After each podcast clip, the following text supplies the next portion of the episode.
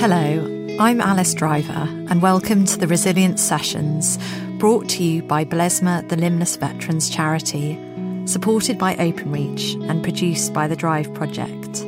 These are open and inspiring conversations where we meet ordinary people with extraordinary experiences, veterans who have suffered life changing injuries, as well as figures from public life. In this episode, we hear from TV and radio presenter Vick Hope and veteran Shaun Stocker, speaking about how life changing experiences at the age of 19 defined their paths in life. Shaun talks about dealing with his injuries, and Vick discusses growing up in Newcastle as mixed race, being different, and experiencing racism through school. And they both talk about depression and grief and the benefits that counselling brings. How are you both today? Very well. I'm Yeah. good. I'm looking forward to this. Me too. It's going to be fun. Good. Well, thank you for coming. Thanks for having um, us. so let's get started. So I thought it'd be a nice place to start if you both introduced each other. So Vick, would you go first, please? Thank you. Age 16, Shaun joined the 1st Battalion Royal Welsh Fusiliers as an infantry soldier in the British Army. Three years later, aged 19, his life changed forever. Just six days from ending a tour of Afghanistan, Shaun stepped on an IED. He lost both his legs above the knee, his left eye, the vision in his right eye, and suffered various other injuries. After spending two months in an induced coma and having over 40 operations, Shaun started his journey of rehabilitation at Headley Court. Here, Shaun began learning to walk on prosthetics and had an operation which gave him back 30% vision in his right eye. Shaun now runs a successful property business, but his passion is charity work. He works with and raises money for multiple charities and is an accomplished inspirational speaker for secondary school students. Alongside this, Shaun is working on a project with HMP Berwyn, putting together a programme to assist with the rehabilitation of the men in the veterans wing of the prison. Shaun's input here has been so valuable that a wing of the prison has been named after him. Shaun's dedication to helping others led to him being part of the Queen's 2019 New Year's Honour List, receiving a British Empire Medal. Thank you so much. Um, and now, Shaun, are you ready to introduce Vick to Um, us, please? So this is Vick Hope, a Nigerian Geordie with a Cambridge degree. Vick is a multilingual and multi-skilled and multifaceted individual, making waves in the world of broadcast. At the age of 19, Vick spent a year living in Buenos Aires as she joined the Argentina Independent as the youngest ever journalist. It was here where she was snapped up by MTV, begin her career on entertainment shows on their international channels. Vick can now be found presenting a host of different shows on television and radio, including London's biggest breakfast show, Capital FM, with Roman Kemp every morning. She was a contestant on last year's Strictly Come Dancing, and this year she hosted the popular reality TV show Shipwrecked on E4. Alongside all her media work, Vick is a tireless human rights activist and campaigner. Last year, Vick emceed at the Women's March, an event that she described as one of her proudest moments. She is also an Amnesty International ambassador for their Women Breaking Barriers campaign and volunteers at a weekly refugee project working with children from asylum seeking families. Thank you very much. So, Vick, Yeah. um, to begin with, your mother was a refugee from Yeah. the Biafra War. And she came over to the UK and eventually grew up and married your father, who was a Geordie. Uh, He is. So, what was that like growing up in Newcastle in the 80s and 90s? Um, it it was great. I love Newcastle. I don't have a Geordie accent. I'm sad about that. No, you know? I, th- I, yeah. It's it's a real shame because I think it's a great accent. Why? And well, why why I why I mean? But the thing is, I think because my because my mum came over when she was about eleven from Nigeria, she didn't speak any English, and she was so keen to. I guess the word and we don't really use it so much anymore is assimilate. She wanted to, you know. Be accepted, and she learnt English by watching like the BBC, by watching like the news. So she speaks like the Queen. Um, it's really funny because often she'll say things she doesn't fully understand them, but she says it. She knows it's like the proper thing to say. So she kind of taught me and my brothers to speak like that as well. But she came over. The war had just finished, so she grew up during the war and came over as a as an immigrant. And she- she's told me a lot of stories about how it was when she arrived. When they first arrived, they got the they, they were there um, in a little like one bed flat in Newcastle. I don't know why Newcastle at the time. Actually, I really feel like they maybe thought it was London. I'm not sure. But uh, on the street that they moved into, there was a petition that went round um, to get the darkies out. And I think you know Newcastle then was very different from what I experienced growing up. Thankfully, you know, thankfully things have moved forwards. But for that, my mum has been very protective and uh, she, she she's brilliant. She's a very strong, very strong woman. Um, and she met my dad because he went to a school next to her, and her best friend at school was going out with his best friend at school. They were two years apart, sixteen and eighteen, and they've been together ever since. Oh, wow. I know it's a long time, isn't it? It's amazing. They say that they first kissed on the big wheel at the Hoppings, which is this like fairground that comes to Newcastle each year. Um, I don't know if I believe them, and maybe it was something more dirty that they're not telling me, but Yeah. I don't want to know. Yeah, I will don't. take that. But they have a an good story. anniversary every time Yeah. each year it comes round. They love the Hoppings. but uh, yeah, so I grew up in, in Newcastle in a place called Heaton. I went to school there. I got a scholarship to go to a pretty good school. So me and one of my brothers got a scholarship there. My other two brothers unfortunately didn't, so they went to um, a more local one. And I also, I don't know, I was quite a do good kids.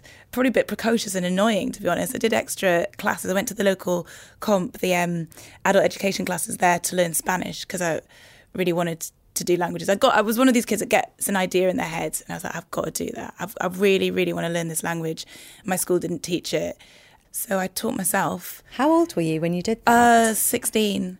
And so, yeah, I, I didn't do a GCSE in it or anything, but I taught myself so I could do an A level. And um, Got my A level so I could go to Cambridge because I was absolutely adamant because my teacher. I, so, where I'm from, there wasn't that many people going to places like Cambridge. I heard about it and I was like, I've got to go there because everyone seems to think that you can't get in. And it felt like a challenge. So, I knew I needed an A level in Spanish if I wanted to do languages, which seemed to me like a nice idea. So I made it my mission to go there. And I, I've had a lot of teachers going, you don't want to waste one of your options on that. You're not going to get in. Don't be silly. You'll be disappointed. They were doing it to protect, try and protect me. And to be mm. fair, even my mum and dad were like, it's not something that was ever a part of their world either. In in some ways, they kind of didn't even like the idea of it because they thought it would this be this really really like elite place that I wouldn't fit in and I'd be sad. And they sort of even discouraged a little bit. And and was it? What was it like when you and you obviously got there, which is amazing. and Read modern yeah. languages. I did languages, of French, Spanish, and a bit Portuguese. Wowza. I can speak pidgin French, and I'm quite proud of that. But It was Did, kind did you not get your words mixed up in different classes? Um, a little bit, but I think the thing is they kind of complement each other quite well because they're quite similar languages. So if anything, it helped me to understand. It helped me to understand English, I would say, and I knew I needed something as well to set me apart from these people going to Eton and stuff. So I decided to do a further maths A level. Again, my school didn't do it, so I had to like teach myself. I look back and think, wow, I wish I still had that motivation that I had when I was 17. I was that's well on it. But and what yeah. was it like when you got to Cambridge? So Cambridge, Cambridge Because is presumably, was there anyone from your school going, or did you know Uh, anyone? There was a couple of other people. It was what I sort of expected. Yeah. Growing up in Newcastle, there was like, Newcastle's a great place, but when I was growing up, there wasn't a huge amount of diversity there. So it wasn't like I, I wasn't used to not seeing other people who looked like me. Cambridge was next level of this. There's a lot of people who are from very privileged backgrounds, um, because the schools that they go to, they train them up. So I remember talking once to a director of studies and saying, I wish there was more, you know, you need more diversity here. We need to be working on getting more people from d- different um, backgrounds, whether it's because of their class or their race. For whatever reason, this is very one sided right now. And he went, I know, but we can't deny the, the people get in on how good they are, how, how intelligent they are, how academic they are. We can't deny that if you're coming in for a meeting, we can't fault you on your knowledge because you've been well trained in how to pass these exams and how to conduct yourself well in these interviews. And you're confident in a way that a lot of us are not necessarily bred to be. I wasn't really bred to think that I could talk on a level with someone who is a professor and the best in in the world in their discipline. I'd feel intimidated, but a lot of these kids weren't intimidated by that, and that is a huge thing at that age, and it's a huge thing that differentiates people who who haven't and who aren't necessarily going to go down that path. So I was intimidated when I first got there. But clearly, you had something within you that was just naturally, you were a naturally confident person. And for, for a 16 year old to basically get the head down, go to night school, and get yourself into Cambridge. Mm. That's pretty impressive. Uh, I get, yeah, I guess I think I didn't think of it like that because I, I, as I say, I think I really saw it as a challenge because because people had told me that it wouldn't happen. You couldn't do it. I think I really think that's it. I don't think if, if people hadn't said that, I don't think I would have tried. Mm. And that's always been something that's motivated me throughout life is when it seems like there's a block, there's an obstacle, there's something that says no. I, I, I really, really want it to be a yes. Okay. I feel like I found my tribe a little bit at Cambridge because although there were all these people who had a completely different background, there were these amazing people I met who had worked as hard, if not harder than me. So when they got to Cambridge, they didn't struggle. They they were used to grafting that hard, and and it is a rigorously academic environment. And so to be able to thrive, you have to put the work in, and they knew how to do that. They absolutely knew how. And I had this great group of friends from all over the world from all different backgrounds, all different cultures, all different types of schools. Yeah, you do feel a little bit intimidated by, I guess, the type of people who are there. But I, it's all something I, I was used to. As I say, when I was growing up in Newcastle, I was the only girl in my school who was. There was some. There was some Chinese, Indian, and Pakistani kids, but there was no black kids and no mixed race kids. There was no one who looked like me. So I was very used to this hmm. feeling like quite different from everyone else or not being sure whether I fitted in or and I felt that throughout uni. I was always like, do you know, am I supposed to be here? Do you think? Do you think that helped you? Helped you become the person that you are? Yeah. I think as it's been the source of the majority of the discomfort, existential crises, a lot of pain, but it's also been, as you say, something that's helped. I think it's it's kind of helped me mold a sense of identity, mm. but also understanding that being different is not a bad thing. I think when you're young, all you want is to fit in, isn't it? All you want is to look like everyone else. For me, my biggest insecurity was my hair. I had this frizzy hair, and I remember the, the little girls at school once, I remember this so clearly, once being told we were playing a game, and they went, You can't play because no one with frizzy hair is allowed to play. And And can I just butt in here and say, if anyone hasn't seen Vick Hope's hair, Google her hair. It's amazing. I love I, it. I used to straighten it right up until last no 2017 August 2017 was the time that I finally stopped straightening my hair because my whole life I was so worried about it being different. Those little girls they really changed something inside of me where I was so I lacked confidence with it. I hated I hated my hair so much. I remember asking my mum if I could straighten it I remember asking her when I was in the bath if she could rub the brown off because I wanted to look the same as everyone else. And I wasn't allowed to play that game that one day. And instead, I ran off and played on my own and protect. Can you remember it was Power Rangers? They used to talk into their watch to Oh, the yeah. sword on. I remember just talking into a watch because no one else wanted to talk to me because of my hair. And it really affected me. And as soon as I was ala- allowed to, I straightened it and straightened it and straightened it to look the same as everyone else and to feel confident. And now I love having it like this. I can't be bothered to be straightening it every morning. and it makes you. I would have spoken to you on the Power Ranger. Um, But clearly, that has been a big moti- motivator for you, and your work ethic has Yeah. just driven you. Yeah. And I think just moving to you now, Shaun, you are someone who, you know, you've worked so hard and you're a really successful property developer now. But I, I'm really interested in, you know, what was the house like that you grew up in? So um, I grew up in a three-bedroom house, uh, the ex-council houses up in Wrexham, in North Wales. Uh, my parents uh, purchased it from the council when I was four years old, and um, yeah, I lived there with my younger sister, Carly. Uh, she's a year and a half younger than me, and my older brother Nick, who uh, who also joined the army before I did. The house was fine. You know, my parents did. Um, they tried to give us everything that we could when we were younger you know, Christmas, they'd spoil us, they'd give us everything we wanted at Christmas, but you, you, you knew that they didn't have much money for the rest of the year. So I remember growing up, I, I, I always said to myself, uh, you know, I can't wait for a job. I can't wait to make my own money because I always remember money being a problem for my parents. And you, and as you said, your brother joined the army. Yeah. And is that something that you always wanted to do? Did you, you know, always say, I'm going to join the military? Well, he's six years older than me, and I remember my parents uh, sent him to army cadets because he was playing up, so he didn't actually want to go. But he, they sent him there to, to, to learn some discipline. And uh, I remember uh, being disheartened because I was too young to join the cadets, and yet my brother was being sent without him wanting to go. And I think that was the moment that I realised that I wanted to join the army. And uh, watching him uh, join, you know, really built that up in me.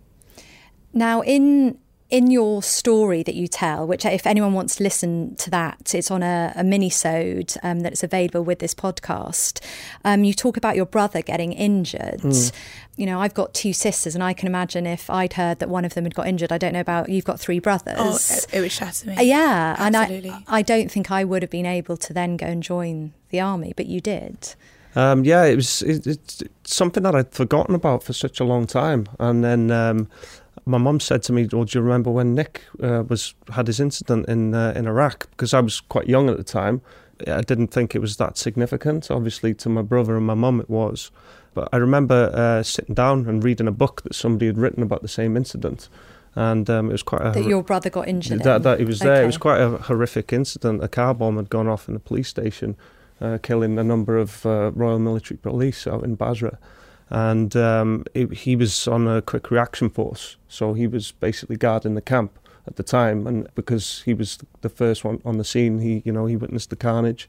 Um, the building that he was in, the the windows actually imploded, and that's uh, he suffered a lot of frag wounds from the glass. His, ears perforated, and uh, I remember my mum telling me that he she, she had a phone call from one of his officers, basically explaining what had happened, and uh, Nick's in a bit of shock, but he's all right he's going to be all right. And, and she remembers speaking to him, and he wasn't making sense. It was just gibberish. Mm. And um, that's you know that's what I remember of my brother's tour in Iraq. Did he continue serving after that? He uh, he did four years. Um, he, funny enough, he actually was medically discharged. Um, he he had a car crash and he broke his arm in five places, and because he couldn't no longer do the job, he was right. medically discharged. Uh, but it's quite a strange thing. Um, my great granddad served with the Royal Welsh Fusiliers in the First World War, and he was actually uh, fragged by a Mills bomb. He suffered um, bad knees for um, for years afterwards. 1989 was the tricentenary of the regiment. It'd been around for 300 years, and my great granddad was the oldest uh, member of the regiment at that time. And because he was the oldest, he was introduced to the Queen. Now, um, after I was injured, um, the Queen also gave me my campaign medal uh, after I spent three months in hospital. And there was a picture of me sat in a wheelchair um, with the Queen bending down, giving me my medal. And my granddad pulls out this picture of his dad 20 years before of the same picture. What a lovely uh, story. Yeah, it was quite a strange, yeah. quite an eerie story, yeah. So, if you hadn't joined the army, what would you have done? Um, funny thing is, I uh, I applied to be a bricklayer when okay. I was in school. You know, I didn't do well in school. Um, you know, I, I, I, couldn't wait to get away from school, to be honest with you. And uh, it was you left when you were fifteen. Yeah, yeah. So like, um, you know, I was done with school and um, I had an inkling that I wanted to join the army because of my brother and my granddad and and the rest of the family. Uh, but every, all my friends around me were going off and getting trades. Okay. You know, like bricklayers, yeah. carpenters, electricians. I thought, well, you know, maybe I, maybe that's something I need to do. And uh, I walked into the college and I sat down and you know they, they, they asked me. They said, "Oh, did you like school?" And I said, "No, I bloody hated school." so I was honest. I thought maybe if I'm honest, they might give me a job. And uh, they turned around and they said, uh, you know, we, we think the building trade can function perfectly well without you. Okay. So um, it's good the army said It's quite yes. strange. And, and, now I'm actually in the building trade and I'm employing people Yay. to do the work for me. So wow, right, you yeah. showed them. and Vick, what about you? What's if you hadn't taken the path that, uh, that you'd taken, what would you be doing? Academia? I, no, oh, no, God no. I really, really wanted to join MI5, MI6. Ah. I mean, I, I'm not saying that was ever a viable option, but that was why I did, when I first decided to do languages, it was because I, I imagine myself doing pretty much what I'm doing now, but telling slightly more serious stories than like Justin Bieber and his new music. Um, but yeah, I thought I'd be in like war zones, hard hat, bulletproof okay. vest, reporting from the front line. Um, and then when I when I started uni, I kind of decided I really wanted to get that tap on the shoulder that you get at Oxford and Cambridge. Okay. Be like, so you're kind of like walking yeah, around, just showing like, the Secret on. Service. But I'm such a flappy head, as in I cannot keep a secret. I would be a ah. terrible secret agent.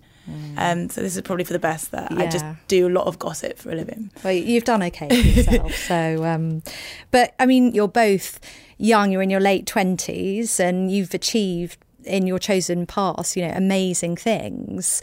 It sounds as if, and I will ask you this, that you had some maybe quite big experiences that happened to you when you were at the age of 19. So, Vick, mm. you went off to the other side of the world to Argentina. Yeah. It's quite a long way from Newcastle. yeah. Um, but tell us about that and tell us what happened there. If you do languages at any university in the UK, you have to take a third year uh, abroad to get fluent in your chosen language. So mine was Spanish it's very rare in life someone's going to say here's a year do what you want as long as it's fairly productive and a lot of my friends were going to spain and, and you know going to uni or whatever and i was like no you know what this is not going to happen again i'm going to go to argentina i've always wanted to go um, I want to be a journalist. I'm trying to make this work. So I managed to get myself an internship at a paper called the Argentina Independent. Um, I was the youngest journalist, and in my within my first week, I was I was covering um, erotic art in Buenos Aires. Okay. I was my, my, first assignment was to like cover the erotic scene. my mum was like, "What are you doing out there? Going to all these like they're called sexpos right. um, and all it like all this stuff." But it was amazing. I covered the bloodiest year in Mexico's cartel war, which was insane at the time. A lot of Argentine politics, which because democracy was fairly young in that country it, it, it was tumultuous, you know, like learning about what had happened really not that long before in Argentina was was crazy. The dictatorships they they'd been through, and but I wasn't as conscious as I should have been of, or as politically engaged as I should have been. And this country really brought that out of me because politics was everything because it affected every part of their lives on a daily basis. Right from the protests happening in Plaza de Mayo, you know, every week, the mothers who've lost their kids, whose kids have disappeared, they've been taken away, and no one knows where they've gone. And it, it really affected me being out there. Um, I worked hard. I wrote a lot of articles. I managed to get the internship turned into a job. So I was writing for this paper, and I started working for MTV while I was there as well because I met some producers who were like, "We need a presenter who speaks English." I was like, "I speak great English, guys." Um, it was a, a, bit of a weird year. It was it was really busy. I I learned a lot. I really made inroads in my career, but I, I feel like I hear this quite a lot. But it, as much as it was a great year for my career, it was actually probably the worst year of my life in terms of. I haven't really talked about this. So I um so my first boyfriend died that year because we had been together just before I went to uni. We broke up. We stayed friends though, and then I found out while I was away that he had um, passed away, and my granddad died, and my grandma died, and it all happened while I was away. So I think part of the reason that I worked so hard was I was kind of blocking out the fact that a lot of stuff was happening that I, I had no control over, and I was like, well, I have control over this thing. I can work really, really hard and make something of myself because not everyone gets that opportunity. And not really thought about that, but yeah, I think part of the reason that I worked that hard that year was because all that stuff was going on. Um, and then I came back, and it, was it was. Was it kind of a wait? I mean, obviously, it was clearly a horrible time, uh, but yeah. was it a, a waking up moment? I you think know, so. that life is short, and yeah, and that's something that I I, I, honestly, I, if I'm honest with you, I don't think I thought about it at the time. I, I, remember okay. I, I've never talked about about my my ex boyfriend's death because I think I completely blocked that out. It was I, I didn't even grieve it really until I got back and his funeral was I, I came back. His funeral was like when I went back to Newcastle. It was in the summer before I went back to uni, and I remember taking a shift at the pub that we'd both worked at together that night. So I'd gone to the funeral, then they'd had the wake at the pub. And I was like, I'm going to take the shift. I'm going to be fine. I'm going to take the shift. I'm not even crying. I'm cool. And I remember doing my shift and some of the locals were in and they were like bantering and I remember all of a sudden thinking this banter is is not good I don't like the fact they're bantering it's really this is really insensitive I hate it and I just went to the back and like burst into tears and had to go home and then again the next day I was like no it's fine I don't know why I cried and I didn't think about it again I did literally didn't think about that for probably another two years just completely blocked it out so and what was, happened after two years that made you think about it again? I I was in my final year of uni and I was really struggling just with the fact that I did, I, well, as I said before, I didn't want to be there in my final year yeah. at all. I really didn't want to be there. I um, didn't feel like doing all this academic stuff was for me. I, I, so much was changing. I started seeing a counsellor because I was like, I got to a point where I was really struggling with everything, and I was crying a lot. You know, you, you just you just don't know what's going on in your head. You're just totally and overwhelmed. I was overwhelmed by everything, and that was the first time I talked to someone, and we unpicked a few things, and this came out, and she was like, "Oh, you didn't mention that you had a boyfriend who had died, and you know your boyfriend from when you were seventeen, and that's kind of a big deal. And I was like, oh really? I guess. And I don't know why I'd never thought of it as a big deal, but I guess a part of it was that I just put it to the back of my mind, and that was the first time I talked about it. By talking about it, did you find that helpful? Yeah, yeah. I think talking about stuff is always helpful, and it's a thing that we're often disinclined to do. Is it a social thing, or whether it's a Western thing? Like we've got this stiff upper lip in in this country, and but talking always makes things better, and it's something that I've especially this year, which has been a very busy year um, for work. And again, it's been a great year for career, but I've started to feel quite overwhelmed. I've realised that talking to your friends and your family and, and not blocking them out of your life and thinking that you can get through things on your own is the best way to have the best possible mental attitude towards things, psychologically be as healthy as possible, it sounds so cliched, but a problem shared is a problem halved. And it's so true, isn't it? Yeah. And I think, as you say, it's so easy to, when someone else is going through a problem, oh, why don't you talk about it? But when it's actually you, that's a really massive thing. I hate, yeah, I, I hate being the one to come to my friends and say, is it all right if we just chat through this thing? I, I'm very, very unlikely to do that. I'm happy to hear what they have to say. And I, I would love to be there for my friends and if they've got problems. But I don't know about you, but I find it really hard to bring my problems to other people. I feel like I'm burdening them. Mm. Yeah, especially being a man. You know, yeah, it's it's yeah. not something that men do very often. You know, it's you, you, you meet up with your friends, you take the piss, and you, you crack on. You know, at the TV program that I took part in called Without Limits this year, we spoke about what we went through in very very deeply. And um, you know that it was it was actually really hard for the men to actually talk to each other about it because that's something that you don't do.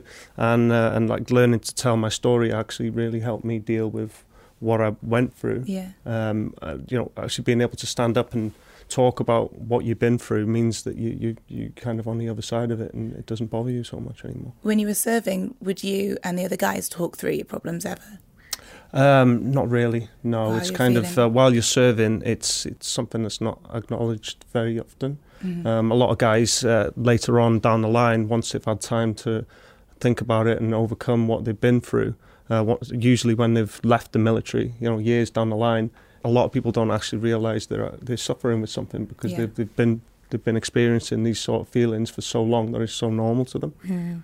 yeah that's true. If it becomes like normalised, how yeah. can you even recognize that yeah. something's You just think that's how you should feel. Yeah. Yeah. I mean, look at you know, you didn't talk about your boyfriend dying for two years, and yeah. um, I know some of the veterans that we've worked with in the past, they haven't told what about their injury and what happened to them for sort of 20 or 30 years.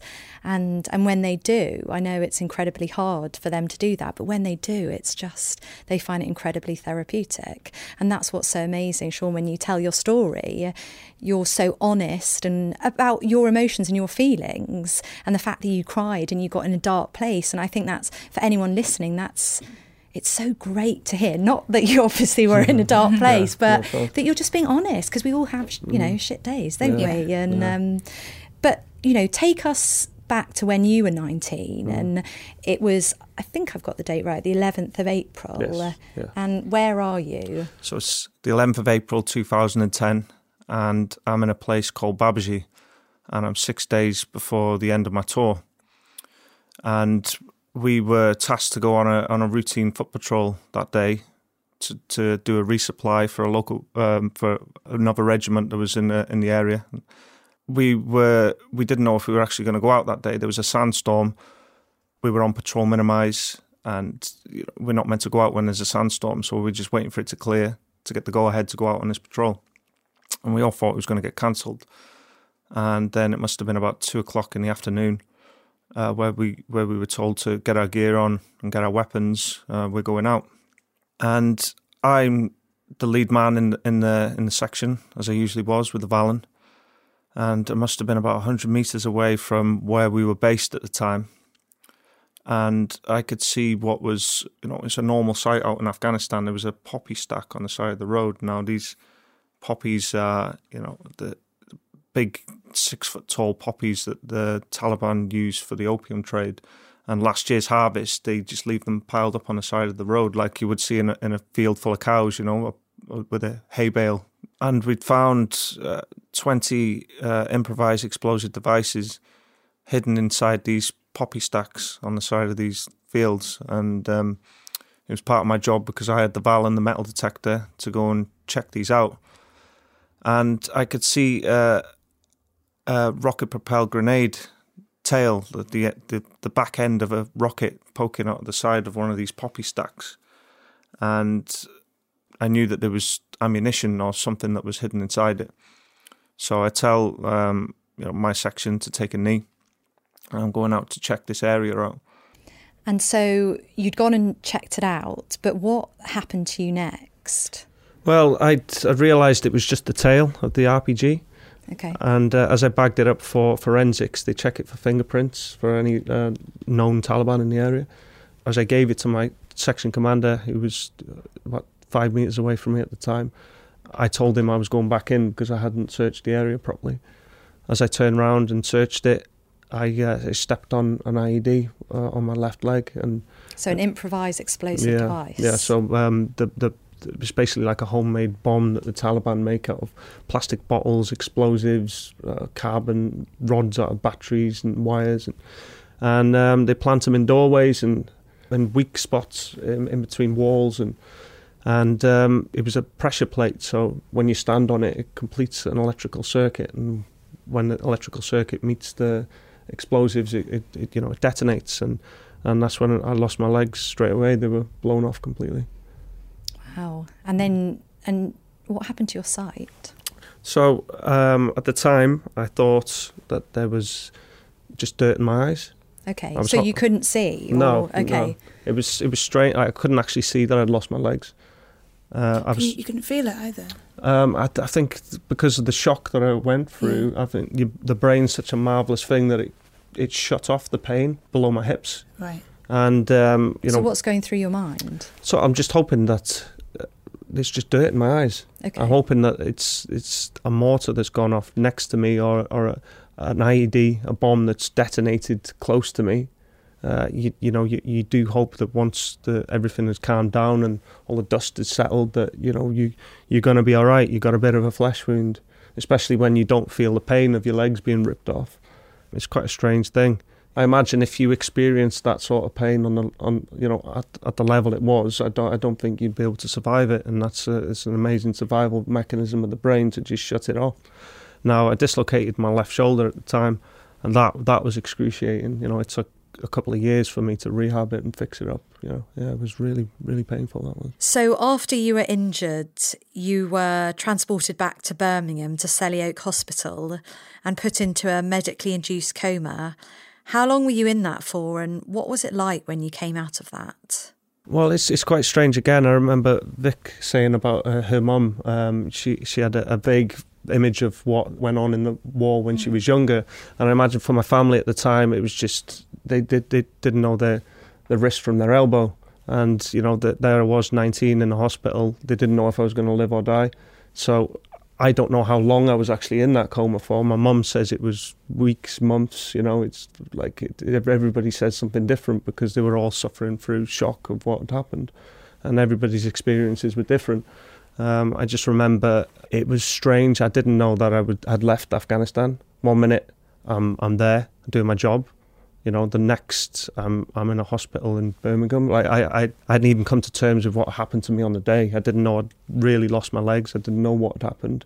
It's just like within a blink of an eye, you your whole world's changed, and you wake up in a hospital with a bandage around your head and both your eyes, you know, and and your legs missing, and and telling you that you you know you'd lost everything is at 19 is uh, is quite a tough place to be. Must have been really scary. Yeah, it was. It was. I, you know, I I couldn't see a thing.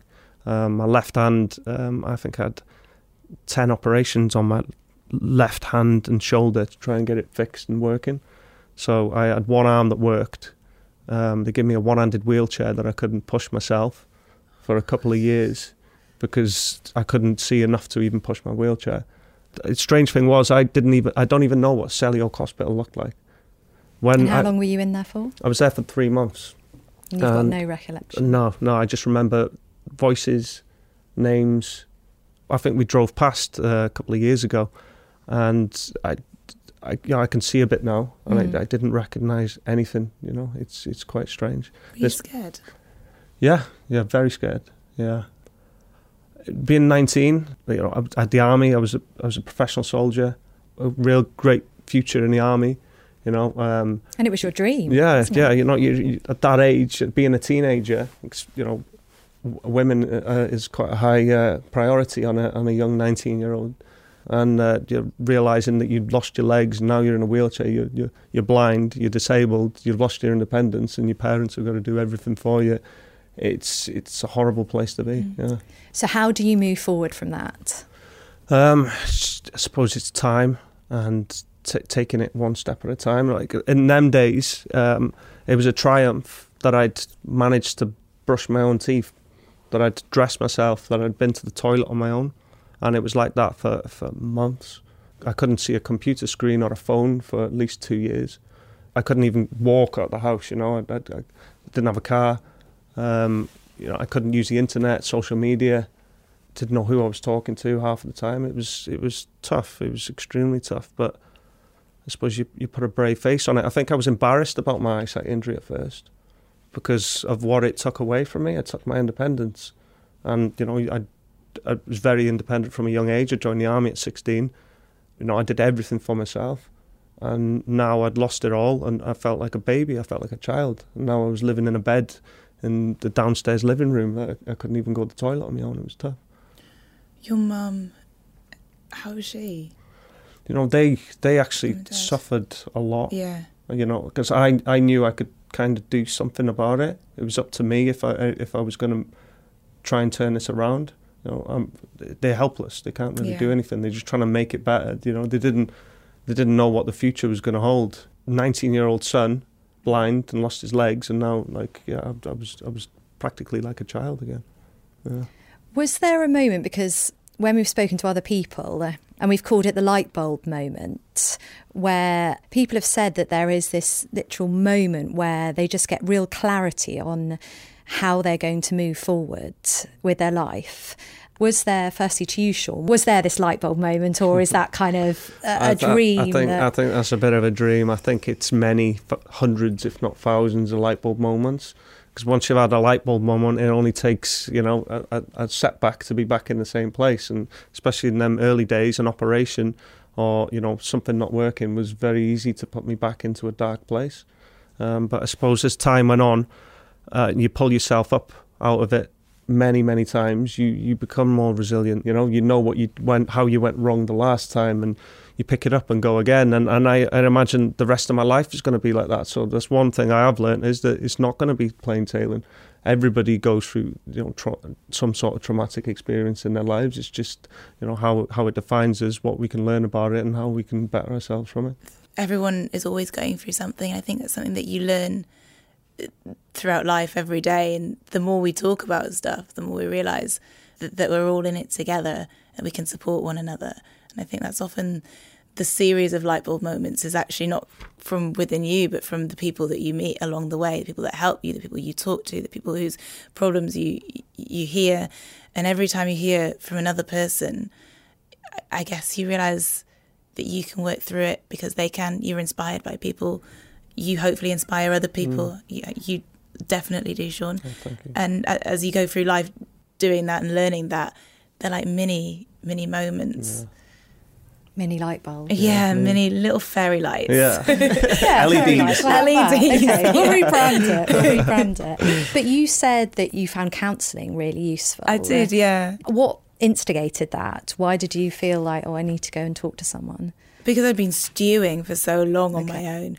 If if there's going to be a light bulb moment, it probably have come over the last year that just went, and I started talking to someone more and more frequently, and making making it a priority as opposed to a thing that just did if I could because y- you need that. You need to look after your mental health, and I think for a long time I'd thought that it was a secondary um, priority. And, and I just worked and worked and worked. And um, I had a, a, big breakup last year, followed by a house move. I went from moving with uh, living with my friends to living alone, and a lot of work stuff. And it's you when you have various changes in your life, you either deal with them or you sweep it under the carpet. I just kept sweeping things under the carpet and just like getting on with it. And then I realized I was quite quite alone actually, like living on my own and not having a boyfriend anymore, which is great. And you should be able to be independent, but equally you should be able to talk to someone. I've been working for a little bit and coming up against quite a lot of obstacles in uh, this industry, radio and TV.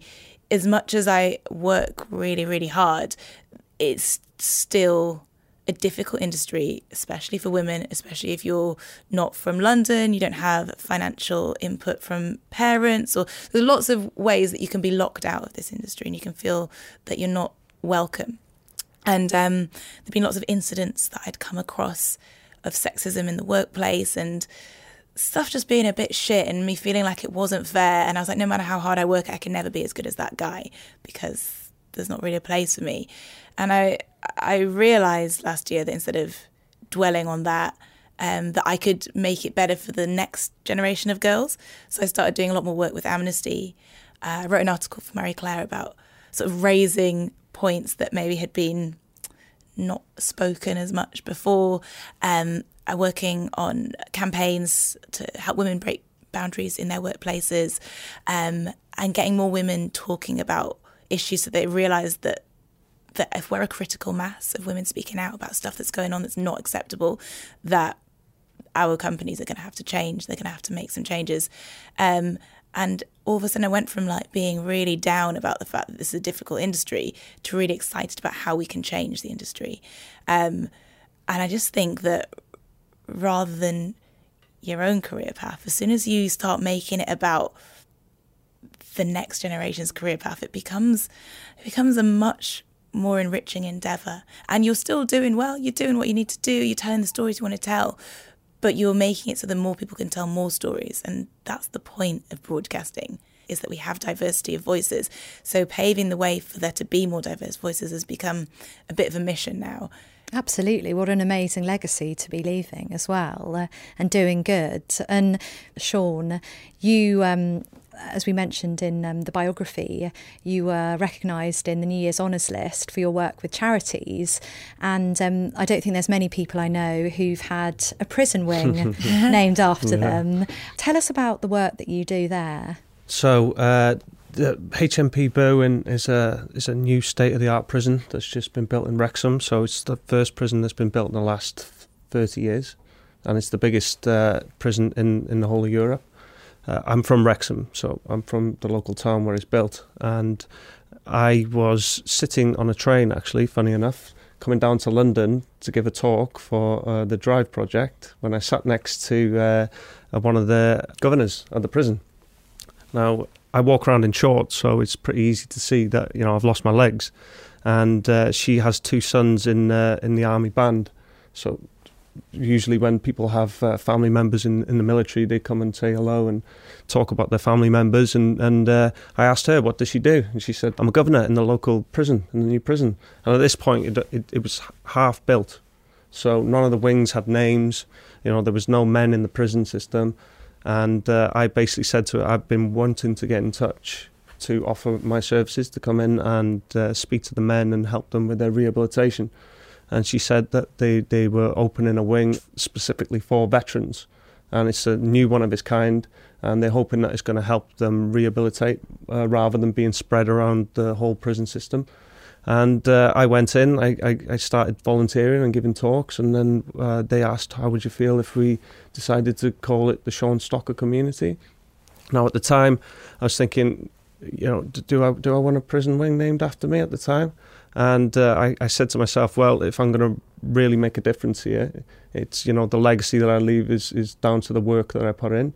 So I, I decided to go along with it. They, every time I go in there, the respect that I get from these men, uh, you know, it's it, you, you do feel like you're doing a really good job there. I thought to myself, well, I want to help veterans. I want to use my story to uh, to raise awareness and help veterans. And I thought, who are the veterans that need the most help? It's obviously veterans in the prison system. So by going in and helping them rehabilitate and stop reoffending, uh, you know, I would go in and I would sh- get involved with some of the positive work and, and tell them my story of how I managed to turn my life around. You know, I say their traumatic experience, you know, is is it's the crime that they had done and now they've had their lives and their families taken away from them. why not use this time in prison because they've got a lot of time on their hands to, to, to you know to try and make your life better afterwards which is and, and that way they can look back at this time and say you know maybe maybe it was a good thing that I went to prison and you're sort of passing on how you dealt with your traumatic experience yeah. to them and yeah. turning it into something uh, positive yeah. now you've both spoken about storytelling and the power of storytelling why do you think it's so important to tell your story and, and more widely have a conversation for a number of reasons. I mean, you just never know who's going to hear it and who it might help. I think knowing that you're not alone is incredibly important.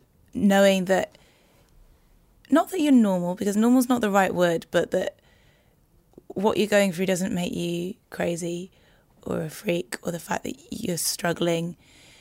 When you tell a story, you you reach out you also communicate, um, I guess, ways that you've dealt with things that could be helpful to other people. You express yourself, which is important and is often stifled uh, in our society. And I think the more people who tell their stories, the more we will respect one another and realize that we are gloriously different from each other, but also exactly the same at the same time. And that's a brilliant thing.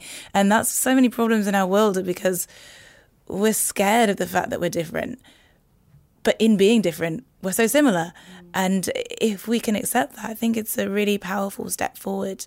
We should be encouraging as many people to tell as many stories as possible. And Shaun, how about you? I think um, being able to stand up and tell a story is one of the biggest gifts that I've ever been given.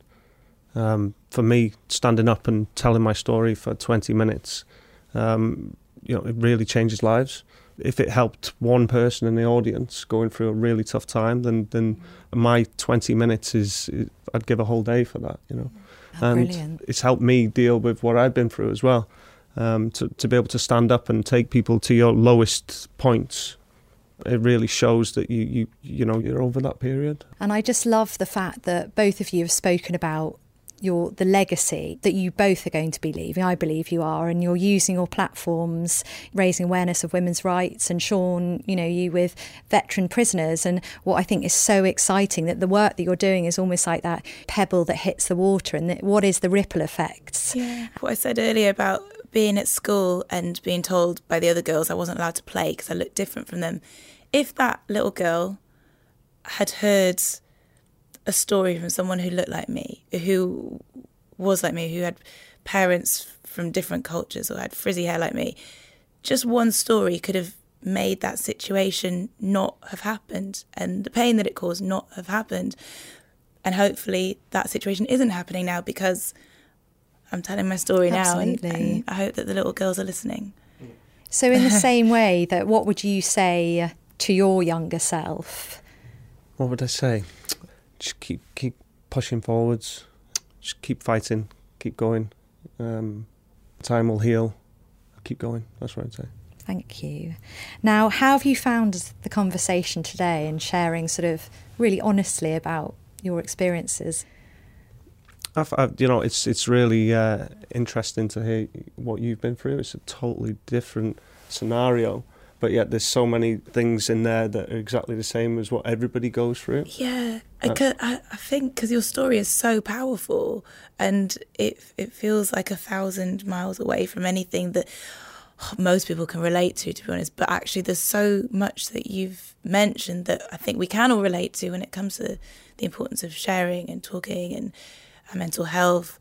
It's been really illuminating. So thank you. I really appreciate it. It's been really, really great experience. Well, from my point of view, and it's been absolutely lovely to um, listen to you both. And thank you so much to both of you for being so honest as well and for sharing. Thanks, Thanks for having much. us. Yeah, thank you. It's been great to meet you, Shaun. Yeah, you too. Thanks thank you. I don't know, should we shake, do we shake hands? shake, shake hands. Should we shake hands? Shake. shake. I'll do like a high five. Yeah, air high fives.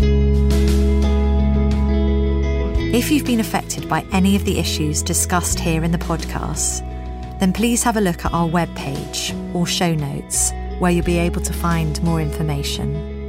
Thank you for downloading this episode. And why not subscribe and share it with your friends and family? You never know who it might help.